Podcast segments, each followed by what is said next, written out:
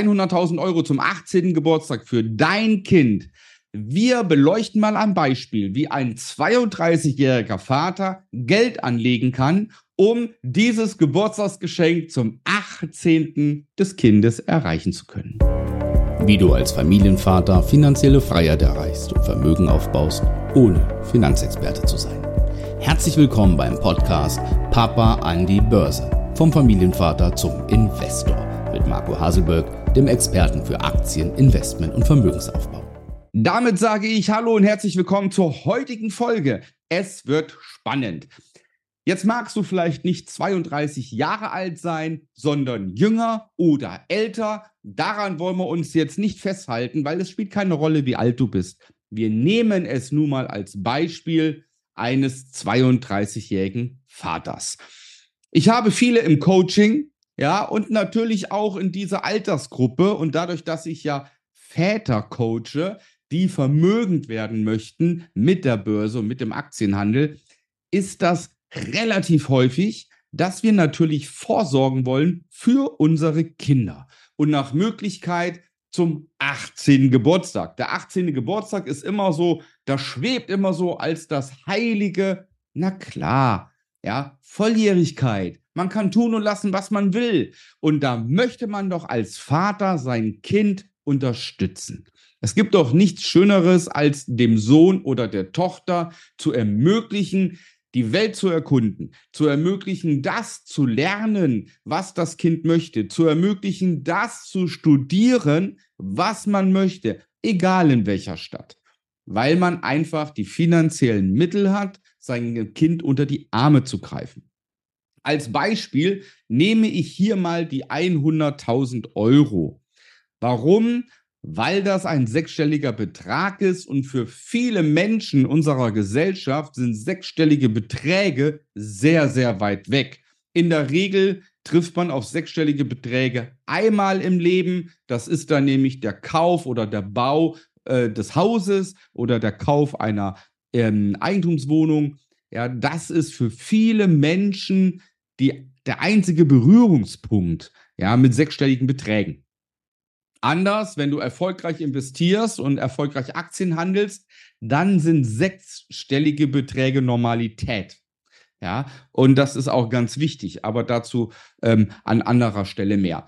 Heute gucken wir uns das an. Was macht der zweiunddreißigjährige Vater? Und wir nennen ihn einfach mal Paul. Okay, der zweiunddreißigjährige Vater Paul. So, was müssen wir machen? Ausgangssituation ist, mit zweiunddreißig wurde Paul Vater und hat einen Sohn bekommen. Und für diesen Sohn möchte er mit seiner Frau so vorsorgen, dass zum achtzehnten Geburtstag ein Kapital von hunderttausend Euro vorhanden ist. Als allererstes fixieren wir den Plan. Das heißt, was machen wir? Wir sagen, ab Beginn der Geburt bis zum achtzehnten Lebensjahr wollen wir monatlich einen Sparbetrag zahlen, damit am Ende nach achtzehn Jahren Laufzeit hunderttausend Euro dastehen. Damit wir das in Zahlen hinbekommen, bedienen wir uns einer schönen Webseite, nämlich der Webseite zinsen berechnen punkt de, und da schauen wir mal rein. Wir sind jetzt auf der Seite von zinsen berechnen punkt de und gehen auf Börse, also auf Sparen, und nehmen den Sparrechner. So, was haben wir hier? Hier können wir jetzt eintragen, was wir so vorhaben. Wir haben kein Anfangskapital, das setzen wir auf null Euro. Die Sparrate wollen wir berechnen. Ja, wir haben eine Ansparzeit von achtzehn Jahren. Und als Endkapital möchten wir die hunderttausend Euro haben. Jetzt kommt die große Gretchenfrage des Zinssatzes. Ich möchte hier jetzt nicht den genauen Zinssatz nennen, den wir im Coaching und den ich seit über zwanzig Jahren erwirtschafte.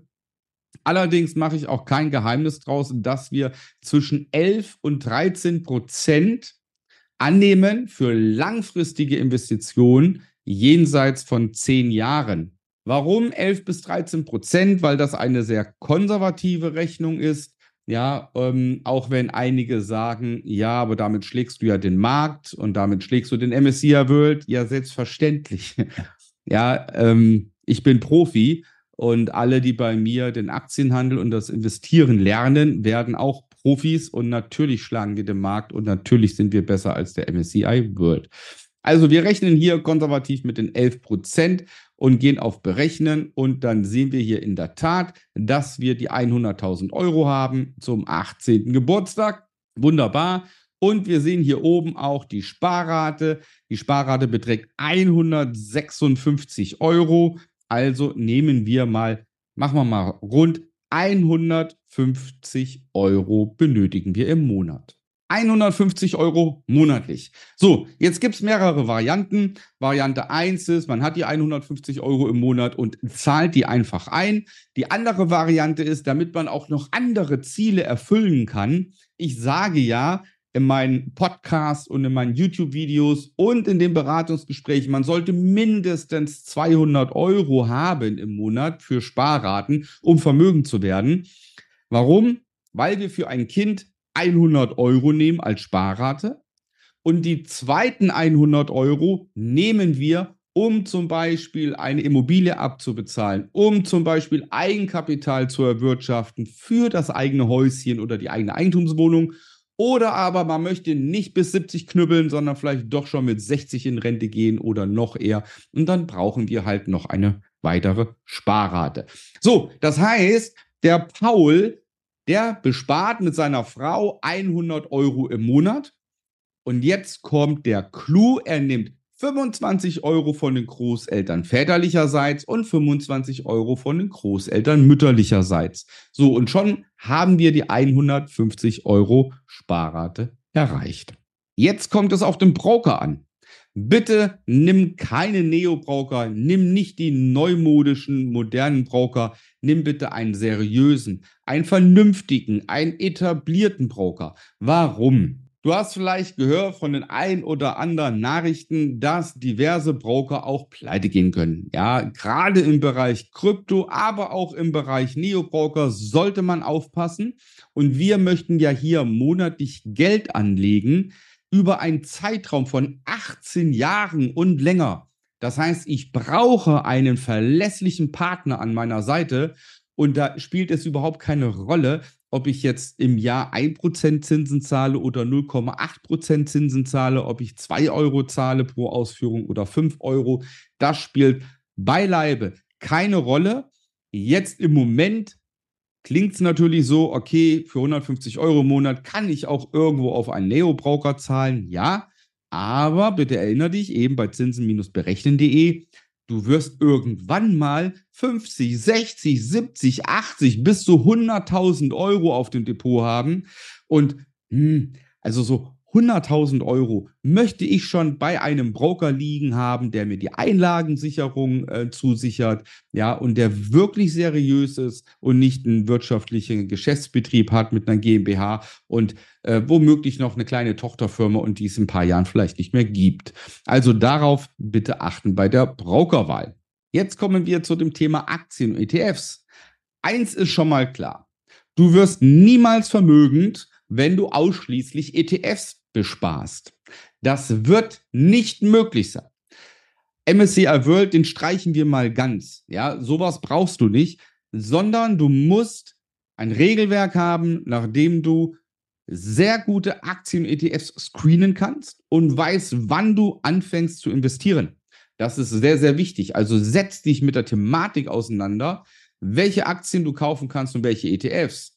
Wichtig ist, dass man im Kopf behält, dass wir über einen Zeitraum von achtzehn Jahren sprechen. Also bitte nicht irgendeinem neumodischen Hype hinterherrennen, ja, wie es mal Cannabis war im letzten Jahr. Ähm, mach das nicht, such dir wirklich Wachstumswerte aus, wo du weißt, jawohl, die werden sich etablieren, werden groß werden und werden mir richtig, richtig Geld in die Kasse spülen. Ja, am besten ist, du lernst natürlich, welche Strategie und welche Regelwerke. Solltest du das nicht lernen wollen, wird schwierig, dann mag es vielleicht sein, dass man sich auf E T Fs begrenzt. Man muss aber wissen, dass man seinen Vermögensaufbau dadurch natürlich blockiert. Du brauchst Turbotreiber in so einem Depot, damit richtig das Gaspedal auch runtergedrückt wird. Natürlich immer mit einer Diversifikation, das ist ganz klar, und mit einem vernünftigen Risikomanagement. Das sollte selbstverständlich sein und dazu kommen wir jetzt, nämlich Chancen und Risiken. Wenn ich über einen Zeitraum von achtzehn Jahren spare, habe ich zum einen verdammt hohe Chancen, reich und vermögend zu werden. Zum anderen aber natürlich auch das Risiko von Totalverlusten. Und viele meinen immer, wenn ich langfristig investiere, kann mir nichts passieren, weil langfristig wird immer alles steigen. Das ist falsch. Das ist richtig falsch und mitunter verdammt gefährlich. Ja, warum ist das so? Wenn du kein Regelwerk hast, bei dem klar definiert ist, wann du aussteigst aus deinem, aus deinem Investment, ja, sprich, wann du die Aktien verkaufst, dann wirst du in der Regel, so wie neunzig Prozent aller Kleinanleger, an diesen Werten festhalten. Du klebst förmlich fest. Und der ein oder andere, der vielleicht schon aktiv ist seit ein paar Jahren, kennt dieses Phänomen. Du hast voller Euphorie eine Aktie gekauft und dann geht sie runter. Und dann bist du im Minus. Minus zehn Prozent, minus zwanzig Prozent, minus vierzig Prozent, minus sechzig Prozent. Und du verkaufst sie irgendwann gar nicht mehr, weil du sagst, nee, für den Preis kann ich sie einfach nicht verkaufen. Jetzt ist es sowieso egal, deswegen halte ich sie. So, und wenn du dir vorstellst, das passiert mit ein, zwei Werten in diesem Depot, ich muss mal meinen Knopf zumachen, hier stört ein bisschen. So, wenn das passiert mit ein, zwei Werten in deinem Depot, dann machst du gar nichts in den achtzehn Jahren. Das heißt, du brauchst zwingend Regelwerke, um es zu kontrollieren und um deine Risiken zu minimieren. Natürlich bietet sich auf so lange Sicht hin, alle Chancen, dir bieten sich alle Chancen dieser Welt. Wenn du Wachstumswerte drin hast, dann sprechen wir auch über Renditen jenseits der tausend Prozent, also Ten-Baggers. Ja, wenn du dir ein paar Wachstums, die gängigsten Wachstumsunternehmen anschaust, nimm mal alle Tech-Werte, die es so gibt, die dir einfallen, oder auch alle Wachstumswerte, eine Pepsi, eine Deckers und so weiter. Und schau mal, was die in achtzehn Jahren teilweise gemacht haben. Da ist Deckers mit, ich glaube, sechzehntausendsechshundert Prozent dabei. Ja? Und wenn du natürlich einen so einen Wert drin hast, dann kann ein anderer Wert auch ruhig schlecht sein.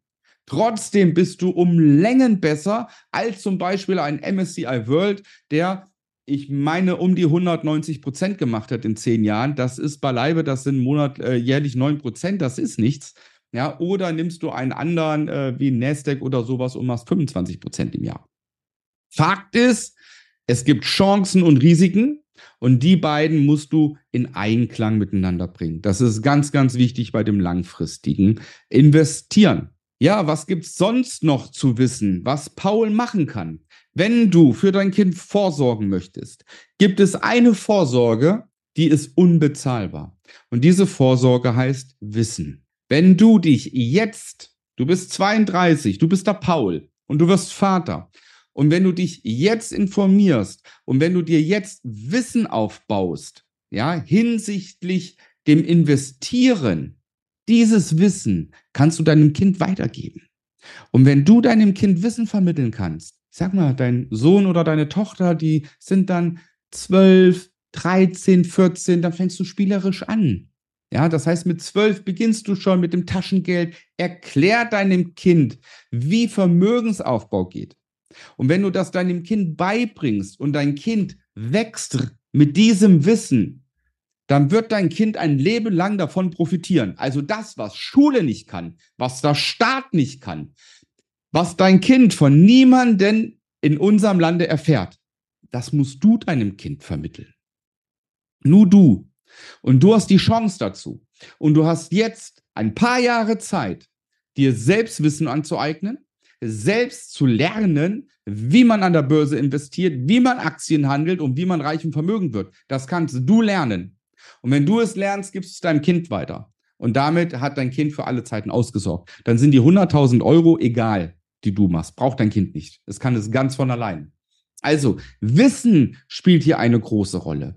Und deswegen ist es ja so fatal, wenn man halt einfach nur irgendwie hundert, zweihundert Euro in M S C I World spart, freut sich, ho, ich habe investiert an der Börse, meinem Kind wird es mal gut gehen. Nein, wird es nicht. Dein Kind wird es gar nicht gut gehen. Das Geld ist schneller weg, als du gucken kannst, weil wenn dein Kind mit dem achtzehnten Lebensjahr Zugriff bekommt auf ein hunderttausend Euro Depot, kann das Geld auch schneller weg sein, ja, als du gucken kannst. Deswegen zum Beispiel auch kein Kinderdepot. Ja? Also, um dein Kind davor zu bewahren, dass es mit dem Geld vielleicht weiterarbeitet, ja, geh nochmal auf die Seite Zinsen berechnen und sag mal, du machst das mit den hundertfünfzig Euro monatlich sparen, nicht bis zum achtzehnten Lebensjahr, sondern bis zum fünfundzwanzigsten Lebensjahr und dann schau mal, wie viel Geld dein Kind dann hat.